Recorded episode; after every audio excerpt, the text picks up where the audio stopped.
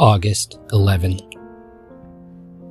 When I dwell on piddling things that annoy me, and they sprout resentments that grow bigger and bigger, like weeds, I forget how I could be stretching my world and broadening my outlook. For me, that's an ideal way to shrink troubles down to their real size.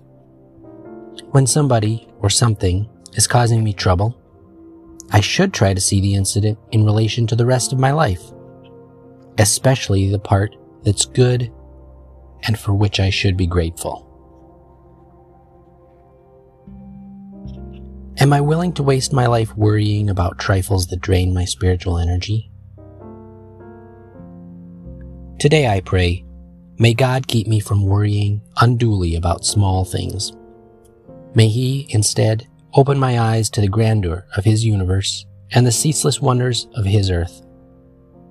May He grant me the breadth of vision that can reduce any small, fretful concern of mine to the size of a fly on a cathedral window. Today I will remember microscopic irritations can ruin my vision.